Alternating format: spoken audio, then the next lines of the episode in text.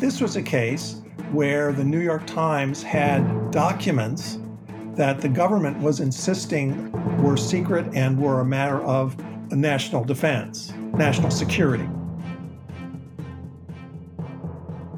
Welcome to Journalism History, a podcast that rips out the pages of your history books to re examine the stories you thought you knew and the ones you were never told. I'm Teri Finneman, and I research media coverage of women in politics. And I'm Nick Hirshon, and I research the history of New York sports media.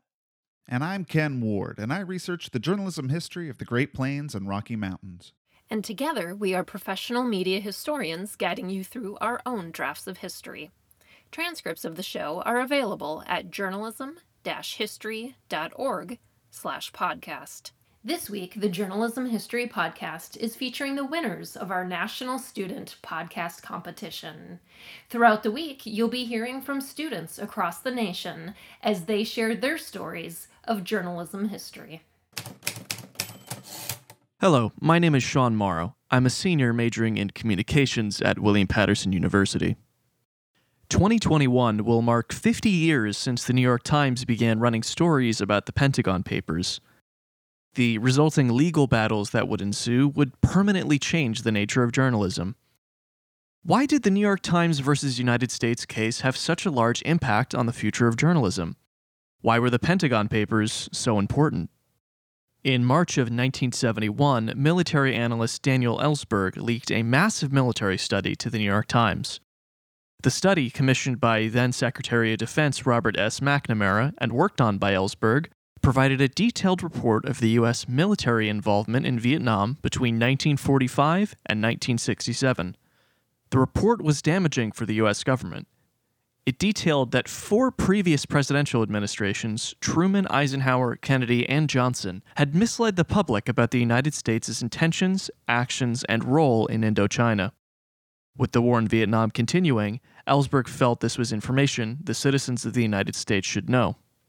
After receiving parts of the papers, the New York Times began a long process of deciding whether to publish and how to publish the documents. The papers were classified government documents, after all. Finally, they decided to publish articles about the revelations the papers offered. Months of intense study, annotation, and editing would ensue. A group of journalists and researchers pored over thousands of pages of documents, deciding what could and could not be published. Finally, the New York Times started to publish. However, the stories wouldn't be published for long. John Mitchell, then Attorney General under President Nixon, ordered the New York Times to stop publishing. This was a case of prior restraints where the government told an outlet it could not publish material it was intending to publish. Roy Harris, journalist and author of Pulitzer's Gold, discussed the concept of prior restraint and the case of the Pentagon Papers pri- the concept of prior restraint was really used to kind of declare what areas the where the media would not be prohibited from running a story. The first obvious concern regarding prior restraint is restricting First Amendment rights of free speech and press. What limitations does this have for a government that desires to restrain publications?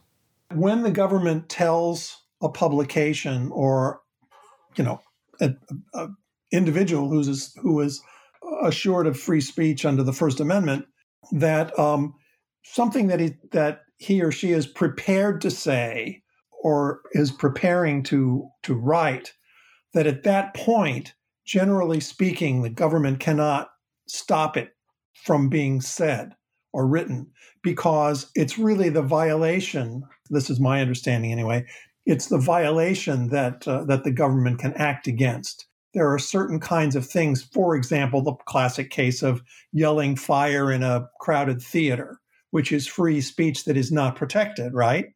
But to put somebody somebody in jail because he plans to to yell fire in a public in a uh, in a theater would not be a good exercise of the First Amendment. So it's difficult to restrain free speech when that speech hasn't happened yet, but was intended to happen. However, in this case, the New York Times had started publishing stories that the Nixon administration said contained classified information and shouldn't be published. What is the extent of the government's power to do this? The closest case, the case that is often spoken about in legal circles in terms of journalism is there are certain things like, for example, publishing troop shipment times during a war. That if you were to do something that dangerous as to say that, you know, your troops were going to be landing in a certain place at a certain time and tell the enemy that, that might be a, a place where prior restraint might be allowed. But this was a case where the New York Times had documents that the government was insisting were secret and were a matter of national defense, national security, excuse me. And what uh, what the court ruled in this case and and uh, kind of set the standard for it was that you can't really argue that something is a violation of national security uh, without having any proof or evidence of it. And so the case of New York Times versus United States went to trial, first heading for a United States District Court. Here, the court ruled in favor of the New York Times, preventing the government from restraining publication. Judge Gurfein, Murray Gurfein, on uh, in the article saying the security of the nation is not at the ramparts alone. Security lies in the value of our free institutions. A cantankerous press, an obstinate press, a ubiquitous press must be suffered by those in authorities in order to preserve the even greater values of freedom of expression and the right of people to know. So, the danger of, a, of national security being violated by the reporting of, of these documents was not of the same level as, for example, endangering troops during wartime. That would be an example of where prior restraint might be allowed. This was a huge victory for the New York Times and for journalism in general. However, it was short lived. The case soon went to the United States Court of Appeals, where Gurfein's ruling was overturned. The New York Times was ordered to stop publishing articles about the Pentagon Papers. The press was restrained from publishing. The, uh, the court ordered the New York Times to stop publishing their stories. And of course, this wasn't the Pentagon Papers that they were that they were printing. It, it's often uh, kind of misunderstood or misstated. Even the Pulitzer prizes say the prize was awarded for the publication of the Pentagon Papers, but it wasn't. It was re- it, it was awarded for the articles, for the research and the articles uh, and the investigative work that was done to report on the Pentagon Papers. The New York Times followed the order and stopped publishing articles about the documents. However, other outlets started to get their hands on excerpts from the Pentagon Papers as well and published their own reporting. Uh, what the government did, uh, the Attorney General John Mitchell under Nixon ordered that the Times stop publishing, and the Times chose to do that uh, after that order. I mean, nobody went in and closed down the presses.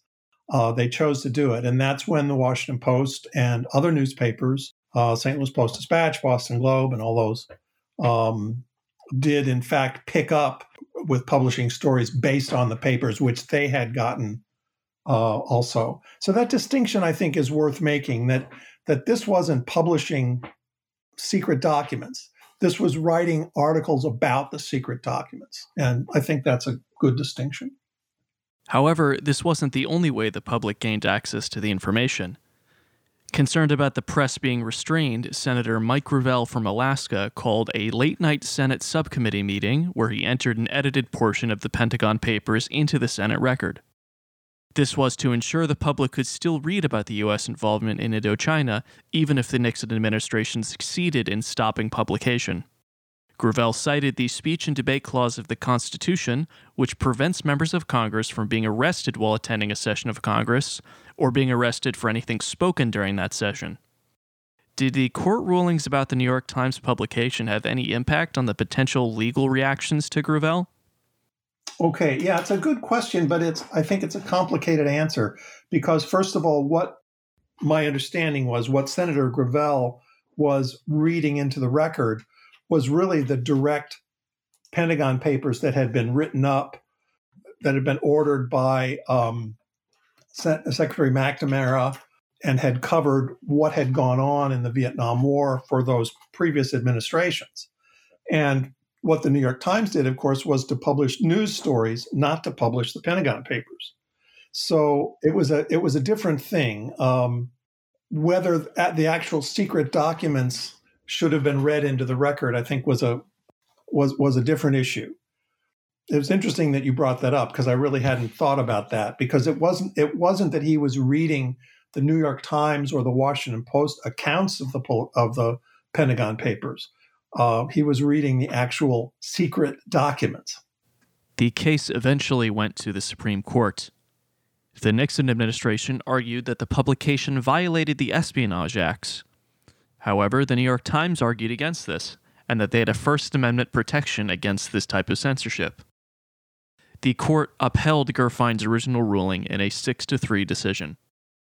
Justice Hugh Black stated that only a free and unrestrained press can effectively expose deception in government. In agreement with the New York Times, Justice Byron White said that in no circumstances would the First Amendment permit an injunction against publishing information about government plans or operations. These judicial opinions would have a major impact on the future of journalism. The very, very near term future uh, is probably better known that um, other papers joined in. And so that indicated that one of the impacts was that other newspapers picked up the ball and rallied around each other, uh, which doesn't always happen. But that was certainly one impact was that competing news organizations worked to get the, the story told. And uh, there was kind of that group feeling of, of the press, which doesn't always happen. In the longer term, I think one of the great impacts is that it kind of set a pattern for this kind of investigative project reporting.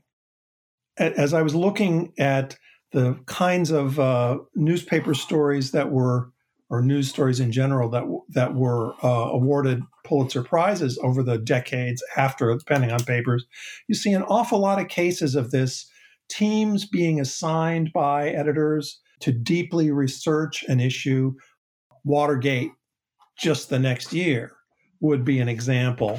But there are many, many more. Uh, year after year, there more people would kind of cite the Pentagon Papers approach by assigning teams, as the New York Times did with the Pentagon Papers, assigning teams to research and write the stories and come up with a couple of examples. I'll just spend a big and small. Watergate obviously being a big one. Much later, you have the, the Boston Globe, the case with the Catholic Church story and the pedophile priest, which became a global story. But it was another case of assigning a huge team to do it, to do intensive research, and to build up your case before the very first story is published. And that was the case with the with uh, the Pentagon Papers, of course, as well. But so many smaller stories over the years. Um, a lot of them involving the military.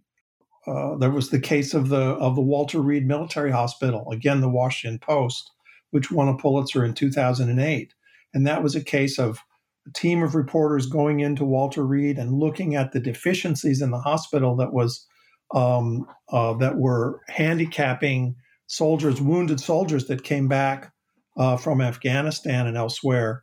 And they really again did a serious job of that. The government could have probably stepped in and said well this is a, a violation to report these things about uh, about what's going on in a military hospital. But the overwhelming case was was justified in, in by by what they wrote what the teams did. Had the Nixon administration won the case, the future of journalism would look extremely different the government would be able to lean on this Supreme Court precedent to restrain any publication they deemed a matter of national security that shouldn't be reported on. This would give journalists much less power in reporting on sensitive issues.